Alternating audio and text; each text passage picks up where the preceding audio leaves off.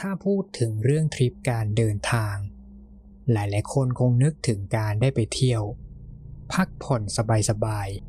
ๆ แต่ถ้าเป็นทริปสายทำงาน บอกเลยว่าความหมายเปลี่ยนทันที ชนิดที่ว่าหน้ามือเป็นหลังมือ โดยเฉพาะกับงานที่ผมทำอยู่ ข้อดีอย่างเดียวกับการทำงานนอกสถานที่ ก็คือเรื่องของโรงแรม แต่ละทริป เราจะได้พักโรงแรมหรูระดับ 5 ดาว ผมการันตีเลยว่า ใครได้มาสัมผัสประสบการณ์พักโรงแรมระดับนี้ ยังไงก็ต้องติดใจทุกคน บรรยากาศที่จะทำให้คุณรู้สึกผ่อนคลาย จนไม่อยากจะออกไปไหน แต่แล้วในวันหนึ่ง ความคิดของผมก็ต้องเปลี่ยนไปตลอดกาล เมื่อได้เจอกับที่แห่งนี้โคเวนวูดอินครั้งแรกที่ผมได้มาเจอกับโรงแรมนี้ มันก็ดูไม่ต่างอะไรกับโรงแรมอื่นๆ ห้องล็อบบี้ที่ตกแต่งอย่างหรูหราอลังการ พนักงานต้อนรับที่สุภาพอ่อนน้อม แต่เมื่อผมได้รับกุญแจห้องหมายเลข 371 และก้าวเท้าเข้ามาในห้องนี้ ผมก็สัมผัสได้ถึงอะไรบางอย่าง ผมสัมผัสได้ว่า ห้องนี้มันมีอะไรบางอย่างผิดปกติ อะไรบางอย่างที่ซ่อนอยู่ในห้องที่ดูหรูหราหน่าอยู่ พอผมเดินมาถึงเตียงนอน ผมก็พบกับกระดาษโบชัวแผ่นหนึ่งว่างอยู่เหนือผ้าห่ม ผมเลยหยิบมันขึ้นมา และลองเปิดอ่านดู กฎสำหรับแขกที่เข้าพักห้องหมายเลข 371 ข้อที่ 1 ห้ามเปิดโทรทัศน์หลังเวลา 21 นาฬิกา ข้อที่ 2 รับสายโทรศัพท์ เฉพาะสายที่โทรเข้าโทรศัพท์ห้องพักเท่านั้น ข้อที่ 3ห้ามออกจากห้อง ระหว่างเวลา 22นาฬิกา30 นาที ถึงเวลา 1นาฬิกา30 นาที ข้อที่ 4 หากต้องการใช้ลิฟต์ ควรมีอย่างน้อยสองคนขึ้นไป ห้ามเข้าลิฟต์เพียงลำพัง ข้อ 5 ห้ามรับแขกคนอื่นเข้ามาในห้อง หากมีเสียงเคาะประตู อย่าสนใจ ข้อที่ 6 ตู้เย็นตรงมินิบาร์ใช้ในกรณีฉุกเฉินเท่านั้น ข้อที่ 7 วิวด้านนอกโกหก ห้ามเชื่อเด็ดขาด แปลกชะมัด เกิดมาผมเพิ่งจะเคยเจออะไรแบบนี้ ผมเข้าพักมาก็หลายโรงแรม แต่เพิ่งจะเคยเจอกฎพิสดารแบบนี้ ด้วยความสงสัย ผมเลยตัดสินใจโทรไปถามฟรอนต์โรงแรม กรุณาปฏิบัติตามกฎทุกข้อระหว่างเข้าพักด้วยครับ น้ำเสียงพนักงานในสายเรียบเฉยมากๆ เหมือนกับว่าเขาเจอคำถามแบบนี้ทุกวันจนคุ้นชิน เออคือผมไม่เข้าใจที่ว่าใช้ตู้เย็น เฉพาะตอนฉุกเฉิน ฉุกเฉินของคุณนี่คืออะไร แล้วทำไมผมดูทีวีหลังสามทุ่มไม่ได้ แล้วที่ว่าวิวด้านนอกโกหกอีก ผมพยายามถามย้ำกับพนักงานอีกครั้ง แต่เขาก็ยังตอบผมด้วยน้ำเสียงโทนเดิม และประโยคเดิมเป๊ะๆราวกับท่องสคริปต์มา กรุณาปฏิบัติตามกฎทุกข้อระหว่างเข้าพักด้วยครับคำตอบ ที่ไม่ได้ตอบอะไรสักอย่าง แต่ก็ช่างเถอะ มองในแง่ดี นี่อาจจะเป็นมุกตลกของโรงแรมก็ได้ ผมเลยเลิกสนใจ แล้วโยนแผ่นโบชัวร์ไว้ที่โต๊ะตรงหัวเตียง แต่แล้วในกลางดึกคืนนั้น ผมกำลังนอนอยู่บนเตียง พร้อมกับเปิดทีวีเพื่อจะดูข่าว ซึ่งเวลาตอนนั้น คือสี่ทุ่มตรง และตอนนั้นเอง ผมก็ได้เห็นสิ่งที่มันผิดปกติมากๆ นักข่าวสาวในทีวี เริ่มเกาหน้าตัวเองระหว่างที่รายงานข่าวไปด้วย แรกๆก็เพียงนิดหน่อย แต่ยิ่งผมดูต่อ มือของเธอก็ยิ่งขยับเร็วขึ้น มันเริ่มแรงขึ้น จนสีหน้าของเธอเริ่มบิดเบี้ยว กับผิวหนังที่หลุดลอกออกมา ทั้งที่มีเลือดจำนวนมากไหลออกมาตามแผล แต่เธอกลับยังรายงานข่าวต่อ ราวกับเธอไม่ได้รู้สึกอะไรเลย พวกทีมงานในรายการ ก็เหมือนกับว่าไม่มีใครสนใจสิ่งที่เกิดขึ้น แล้วจู่ๆเธอก็หยุดรายงานข่าวกลางคัน ก่อนที่สายตาของเธอ จะจ้องตรงมาที่หน้าจอทีวี แล้วใบหน้าของเธอ ก็เริ่มค่อยๆยื่นเข้ามาใกล้หน้าจอ จนกระทั่งใบหน้าที่มีแต่บาดแผลและรอยเลือด ปรากฏขึ้นเต็มหน้าจอทีวีของผม อย่าทำผิดกฎสิแจ็คผมถึงกับตกใจจนต้องรีบกระโดดลุกขึ้นจากเตียง ผมรีบวิ่งสุดชีวิต ลงบันไดมาที่ชั้นหนึ่ง พร้อมกับตะโกนแหกปากโวยวายจนเสียงดังก้องไปทั่วทั้งห้องล็อบบี้ นี่มันบ้าอะไรวะ ผมพุ่งเข้าไปถามพนักงานต้อนรับ ที่นั่งอยู่หลังโต๊ะฟรอนต์โรงแรม แต่เขากลับมองผมด้วยหน้าตาที่เรียบเฉย ไร้ความรู้สึก มีอะไรให้ช่วยไหมครับคุณผู้ชาย เมื่อกี้ผมเห็นนักข่าวในทีวีกรีดหน้าตัวเองจนเละ แล้วแล้วพูดกับผมว่าผมต้องทำตามกฎ นี่พวกคุณแกล้งผมใช่ไหม พนักงานต้อนรับชี้นิ้วไปที่นาฬิกาตรงด้านหลังผม ก่อนจะตอบกลับ คุณผู้ชายครับ นี่ก็เวลา 22 นาฬิกากับ 18 นาทีแล้ว ห้องพักหมายเลข 371 ไม่ให้เปิดโทรทัศน์หลัง ผมไม่ใช่เพื่อนเล่นนะเว้ย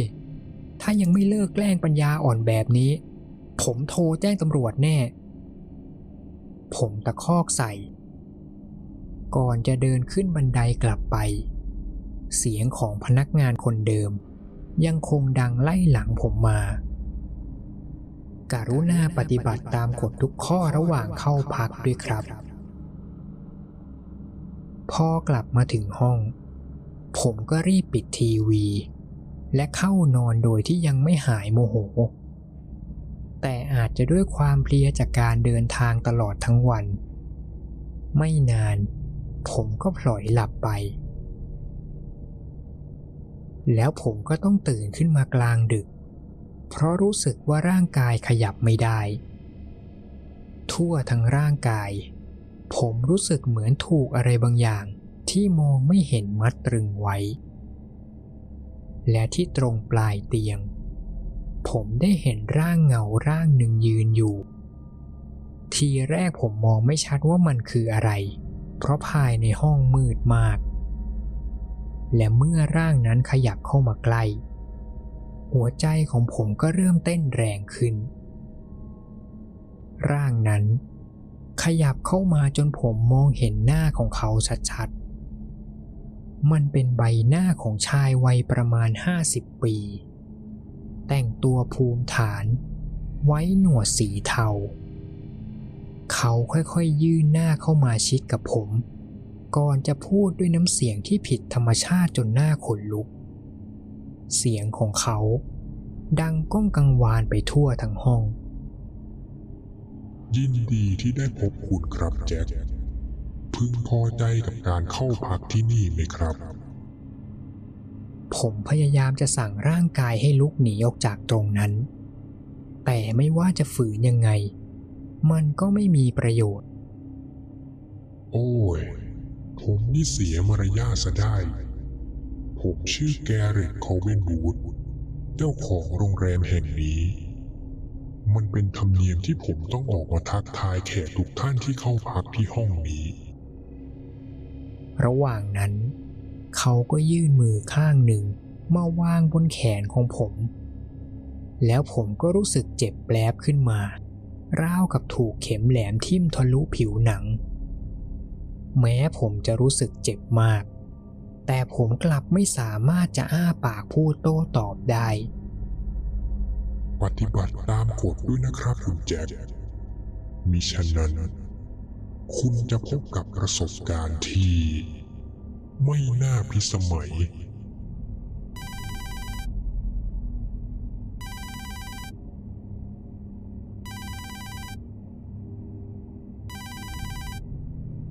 ทันทีที่จบประโยค เสียงมือถือของผมก็ดังขึ้นมา พร้อมกับร่างกายของผมที่สะดุ้งลุกขึ้นมานั่งบนเตียง ผมรีบกวาดตามองรอบๆ แต่ชายคนนั้นก็หายไปแล้ว ส่วนแขนข้างที่รู้สึกเจ็บตอนนี้ ก็กลับมารู้สึกปกติแล้ว ไม่มีแม้แต่รอยแผลขีดข่วน เฮ้ย คงเป็นฝันร้ายสินะ ผมคิดกับตัวเอง ก่อนจะรีบกดรับสายที่โทรเข้ามา ปรากฏว่าปลายสาย คือหัวหน้าของผม คุณโคเทอร์ เฮ้ยแจ็ค เปลี่ยนแผนด่วน ลงมาหาฉันตอนนี้เลยที่ล็อบบี้ฮะอะอะอะไรนะครับ อย่าถามมาก ลงมาเร็ว ผมหันไปมองนาฬิกาตรงหัวเตียง ตอนนี้มันเที่ยงคืนกับอีก 36 นาที ผมจำได้ ไอ้กฎปัญญาอ่อนนั่น สั่งว่าห้ามออกจากห้องเวลานี้ ถึงไม่อยากจะเชื่อ ผมก็เลือกที่จะโทรไปคุยกับฟรอนต์อีกรอบ เพื่อความชัวร์เฮ้ยฟังนะ ผมต้องลงไปหาหัวหน้าของผมที่ล็อบบี้แล้วผมไม่สนกฎบ้าบออะไรหรอกนะ เข้าใจไหม ก่อนที่พนักงานปลายสายจะตอบ ผมได้ยินเหมือนเสียงนิ้วมือที่กำลังพิมพ์กับคีย์บอร์ดคอมพิวเตอร์ คุณผู้ชายครับ จากที่ผมตรวจสอบแล้ว หัวหน้าของท่าน คุณโคเทอร์บรัมล็อก ยังคงหลับอยู่ที่ห้องพักครับ อะไรนะ ยังนอนอยู่ที่ห้อง แล้วคุณไปรู้ได้ยังไง นี่คุณกำลังจะบอกว่า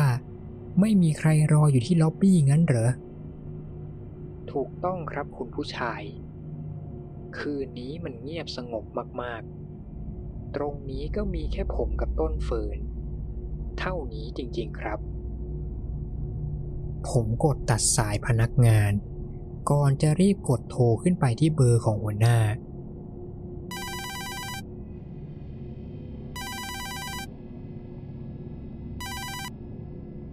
หลังจากฟังเสียงรอสายอยู่พักใหญ่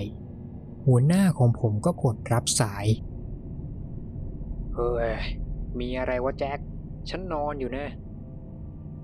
เอ่อ หัวหน้าครับ เมื่อกี้หัวหน้าโทรมาเรียกผมให้ลงไปหาที่ล็อบบี้หรือเปล่า โอ้ย พูดบ้าอะไรของแก ฉันกลับไปนอนได้ยัง โอ้ครับครับ สงสัยคงมีคนโทรมาแกล้งผมแน่เลย ขอโทษที่รบกวนครับ แต่ก่อนที่ผมจะวางสาย ผมก็ถามคำถามสุดท้ายที่คาใจมากๆ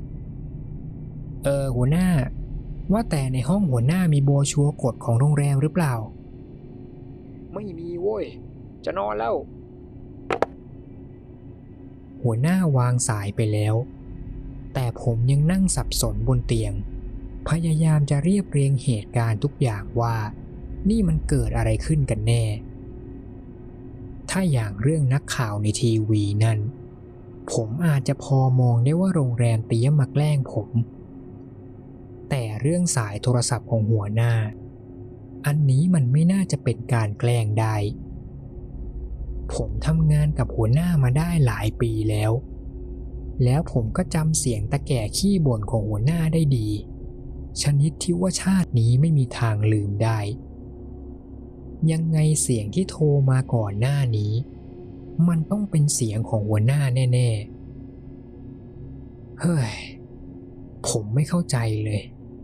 นี่มันเกิดอะไรขึ้นกันแน่ วันต่อมา ผมกับหัวหน้า เราก็ออกไปทำงานตามปกติ จนกระทั่งหลังจากเสร็จงาน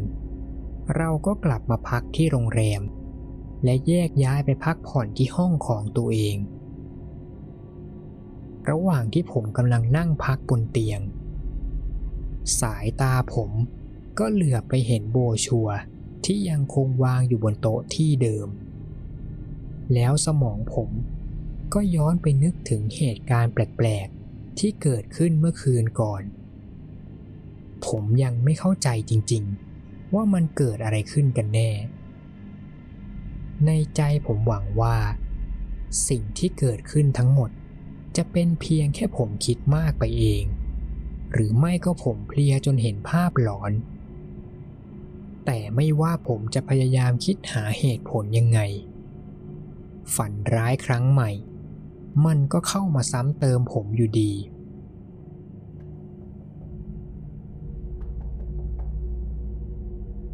หลังจากเปลี่ยนเสื้อเสร็จและกำลังเตรียมเข้านอน ผมก็ต้องถูกขัดจังหวะ ด้วยเสียงเคาะประตู แล้วตอนนั้น สมองผมก็หวนนึกถึงกฎข้อ5ทันที ห้ามรับแขกคนอื่นเข้าห้อง หากมีเสียงเคาะประตู อย่าสนใจ ถึงไม่อยากจะเชื่อ แต่คราวนี้ผมเลือกจะยอมทำตามกฎ บางทีป้องกันไว้ก่อน ก็น่าจะดีกว่ามาเจอเรื่องหลอนเหมือนกับวันที่แล้ว แต่แล้วไม่ทันไร จากเสียงเคาะประตู ก็เปลี่ยนกลายเป็นเสียงที่ผมคุ้นเคย เสียงของหัวหน้าผม เฮ้ยแจ็คอยู่หรือเปล่า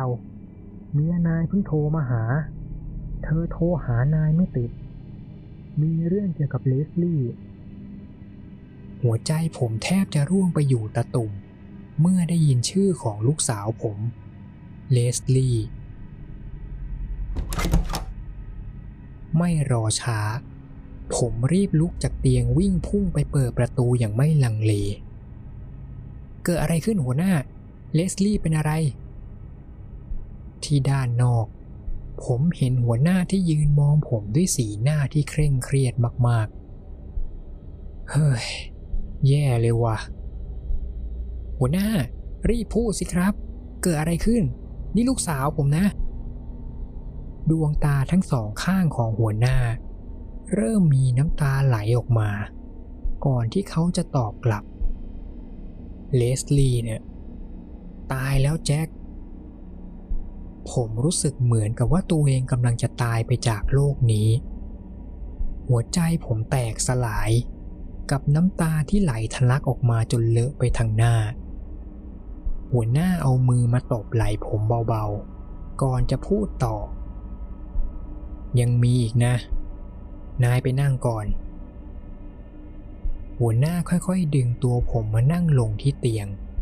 โดยที่ตัวผมยังช็อก ไม่รู้ควรจะทำอย่างไรต่อ ที่จริงนะแจ็ค นายทำผิดกฎข้อห้า และฉันต้องทำโทษนายอะอะไรนะหัวหน้า ใบหน้าของเขา กลายเป็นฉีกยิ้มชั่วร้ายออกมา ก่อนที่เพียงพริบตาเดียว มือสองข้างของเขา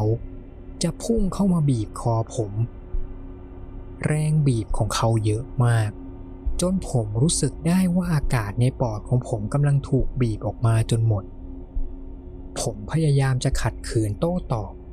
แต่พละกำลังของหัวหน้ามันมีเยอะมาก ไม่ว่าผมจะรวมหมัดต่อยไปที่หน้าเขากี่ครั้ง มันก็ดูเหมือนไม่สะทกสะท้านเลย เขาลากตัวผมลงมาบนพื้น และเริ่มบีบคอแรงขึ้น จนกระทั่งสติผมเริ่มเลือนลาง และตอนนั้น ผมก็คิดว่า ผมคงไม่รอดแน่ ๆ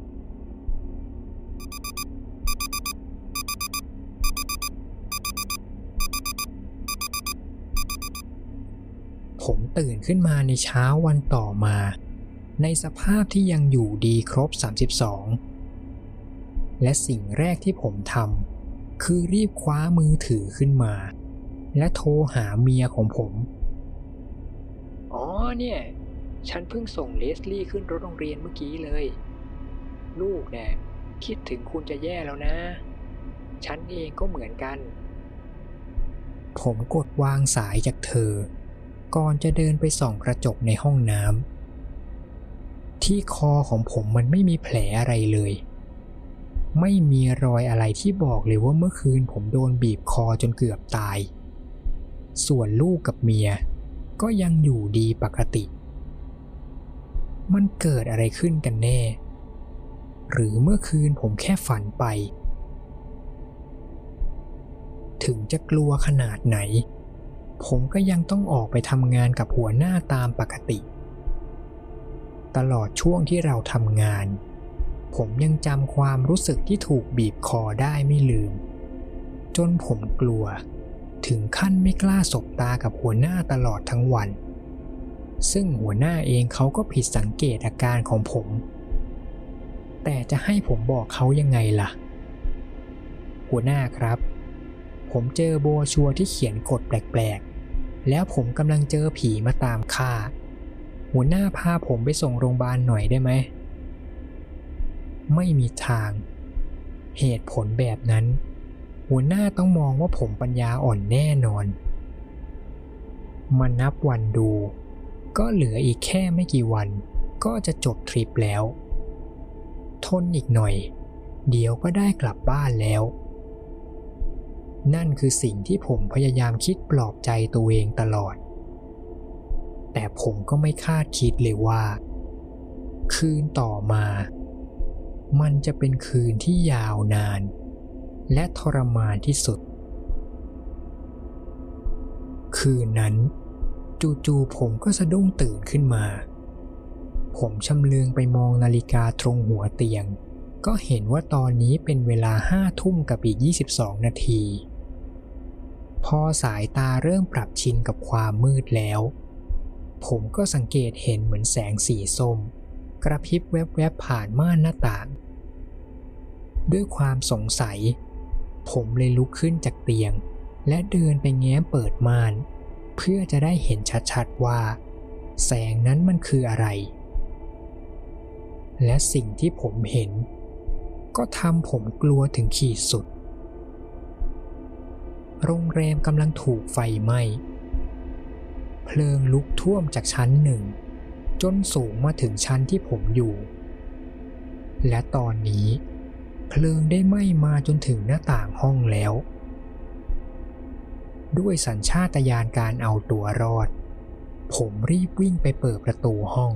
และตะโกนเตือนแขกห้องอื่นๆสุดเสียง ไฟไหม้ ไฟไหม้ครับ หนีเร็ว แต่ทว่า บริเวณโถงด้านนอก กลับเงียบสนิท ไม่มีเสียงใครตอบกลับมาราวกับว่าไม่มีใครอยู่ที่ชั้นนี้แล้ว หรือว่า ทุกคนอพยพหนีไปหมดแล้ว เหลือแค่ผมคนเดียว ผมรีบออกมาจากห้องตัวเอง และลองเดินไปสำรวจอีกห้องหนึ่งที่อยู่ใกล้ที่สุด ประตูห้องไม่ได้ล็อก และเมื่อผมเปิดประตู ผมก็ได้เจอกับนักข่าวสาวคนนั้นที่เคยเห็นในทีวี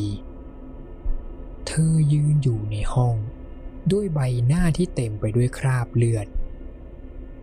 คุณควรจะทำตามกฎนะแจ็ค ผมรีบปิดประตู แล้ววิ่งมาที่ห้องถัดไป และเมื่อผมเปิดประตู ผมก็เห็นสิ่งที่ไม่น่าจะเป็นไปได้ แล้วมันก็น่ากลัวกว่าห้องที่แล้ว ในนั้น มันคือเมียกับลูกของผม ยืนอยู่ในห้องนั้น ด้วยดวงตาที่กลวงโบ กับใบหน้าที่ดูไร้ความรู้สึก และผิวหนังของพวกเขาทั้งสองคน ที่อยู่ในสภาพไหม้เกรียม เราคิดถึงคุณเหลือเกินแจ็ค ร่างของแฟนผมพูด เมื่อไหร่พ่อจะกลับบ้าน และตามมาด้วยเสียงของลูก ผมไม่รู้ว่าควรจะหนีไปทางไหน ไม่ว่าจะมองไปมุมไหน ผมก็เจอแต่ภาพหน้าสยดสยอง แต่แล้วในเสี้ยววินาทีนั้น ผมก็เห็นหนทางรอดสุดท้าย ผมรีบวิ่งสุดชีวิต ไปที่ลิฟต์ที่อยู่ไกลๆ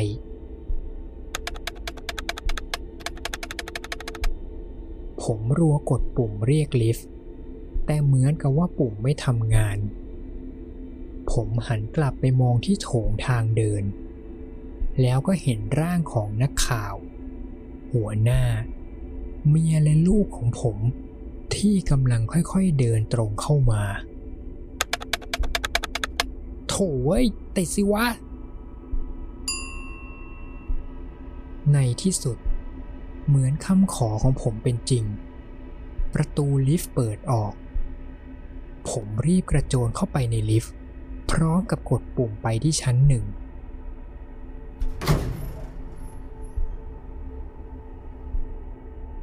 ประตูลิฟต์ปิดทันเวลาแบบเฉียดฉิวก่อนที่พวกซอมบี้ร่างเหมือนคนรู้จัก จะเข้ามาข้างในได้ ผมถึงกับเข่าอ่อนซุดลงไปนั่งกับพื้น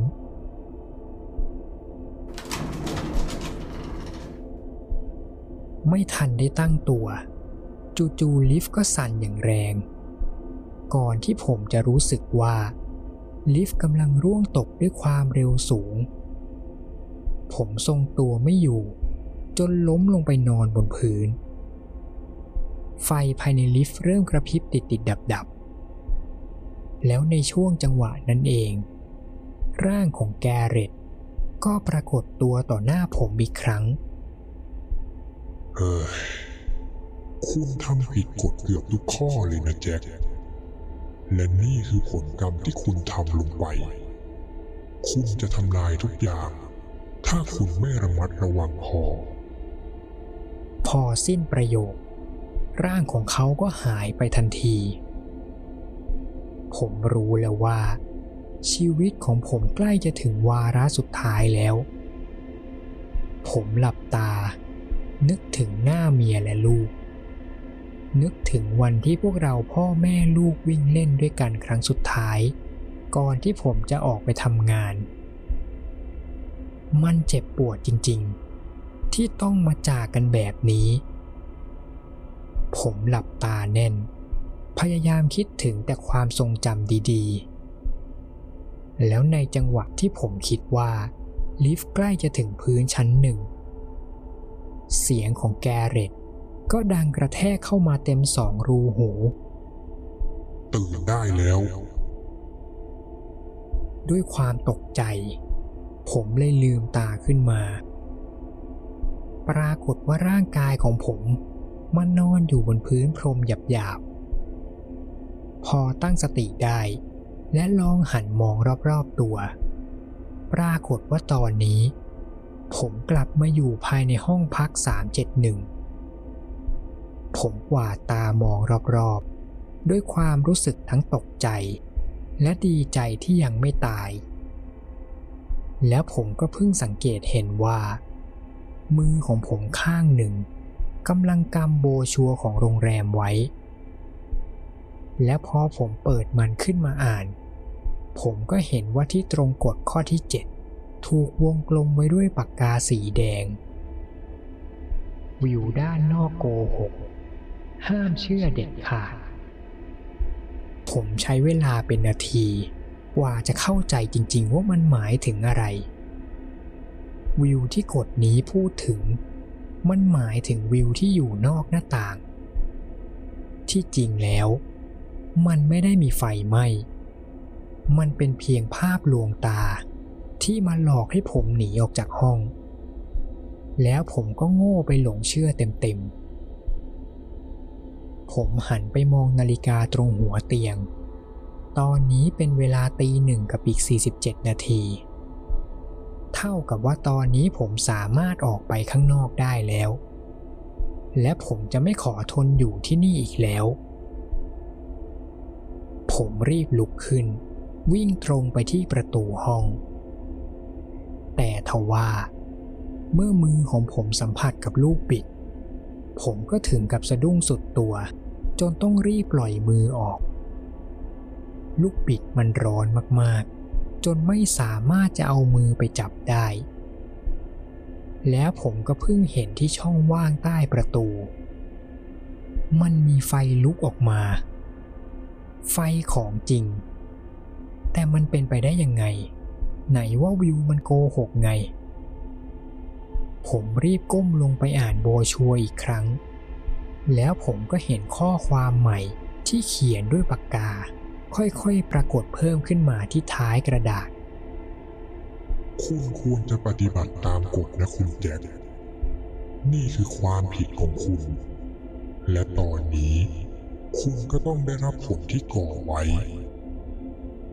ผมรีบทวนอ่านกฎทั้งหมดบนโบชัว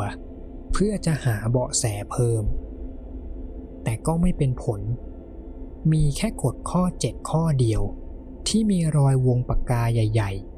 ๆ ทำไมกัน ทำไมถึงเน้นย้ำกฎข้อนี้ด้วย มันมีอะไรกันแน่ แล้วตอนนั้นเอง ผมก็เข้าใจจริง ๆ ผมรีบกลับไปที่หน้าต่าง และมองออกไปที่ด้านนอก ทั้งที่หน้าห้องของผมมีไฟกำลังลุกโชนเข้ามา แต่วิวด้านนอกหน้าต่าง กลับดูนิ่งสงบมากๆ ไม่มีเปลวเพลิง ไม่มีรถดับเพลิง ไม่มีคนที่กำลังวิ่งหนีตายออกมาจากโรงแรม แค่ภาพวิวตอนกลางคืนที่เงียบสงบ มีลานจอดรถ ถนนเส้นหลัก และต้นไม้ที่ปลูกรอบโรงแรม วิวปกติ ที่คุณสามารถเห็นได้ทั่วไป แต่ภาพทั้งหมดนั้น มันโกหก ผมพยายามจะผลักหน้าต่างให้เปิดออก แต่พอแง้มได้ไม่เท่าไหร่ มันก็มีแรงอะไรบางอย่างมาดันให้หน้าต่างปิด จนมือผมโดนบานหน้าต่างหนีบ ผมถึงกับร้องด้วยความเจ็บ และด้วยความโกรธ ผมก็รีบคว้าเก้าอี้ในห้อง และทุ่มมันสุดแรงใส่กระจกหน้าต่าง เมื่อกระจกแตก ผมก็ได้เห็นภาพโลกภายนอกที่แท้จริง ผมเห็นเปลวเพลิงที่ลุกโชนช่วง กับเสียงร้องของผู้คนที่กำลังตกใจกลัว ใช่จริงๆ ตอนนี้โรงแรมกำลังถูกไฟไหม้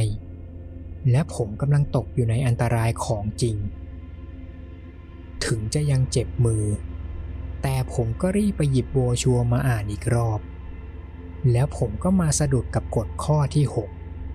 6 ตู้เย็นตรงมินิบาร์ใช้ในกรณีฉุกเฉินเท่านั้น ไม่ต้องคิดให้เสียเวลา ผมรีบวิ่งไปเปิดประตูตู้เย็นใต้โต๊ะมินิบาร์ภายในตู้เย็น ไม่มีอาหารหรือน้ำดื่ม มีเพียงกล่องสีดำเล็กๆใบหนึ่ง และพอผมเปิดดูด้านใน ผมก็เจอกับเครื่องหน้าตาแปลกๆ ที่มีปุ่มสวิตช์สีแดงเด่นอยู่กลางเครื่อง ตอนนี้ควันไฟลอดผ่านช่องประตูเข้ามาแล้ว ผมพยายามเช็คอ่านโบชัวให้ดีๆ แต่มันก็ไม่มีข้อมูลอะไรไปมากกว่านี้แล้ว ส่วนในกล่องก็ไม่มีโน้ตบอกวิธีการใช้ ผมคงไม่มีทางเลือกอื่นแล้วจริงๆ ผมหลับตาแน่น ก่อนจะทุบมือลงไปบนปุ่มสีแดงสุดแรง และทันใดนั้น ภาพความทรงจำมากมาย ก็ไหลเข้ามาในหัวของผม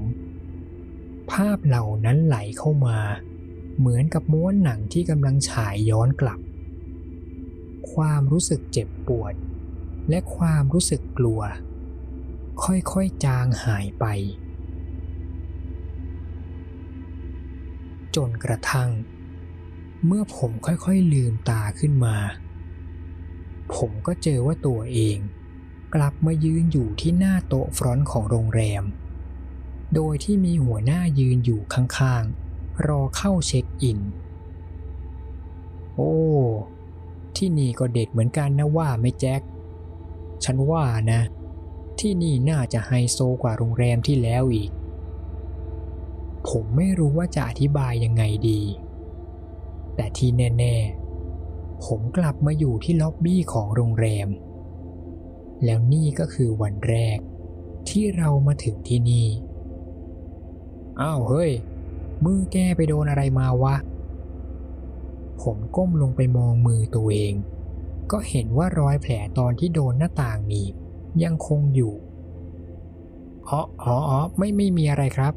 เมื่อกี้ผมพลาดโดนประตูรถหนีบมือน่ะเรอหนีบสองข้างเลยเนี่ยนะ ไม่ทันที่ผมจะหาข้ออ้างมาแถต่อ เสียงของพนักงานต้อนรับ ก็ดังแทรกขัดจังหวะขึ้นมาก่อน ไม่ทราบว่าคุณผู้ชาย ได้จองล่วงหน้าไว้ไหมครับ เพียงแค่ผมเห็นหน้าพนักงานคนนั้น ภาพความทรงจำหลอนๆมากมาย ก็หวนกลับมาอีกครั้ง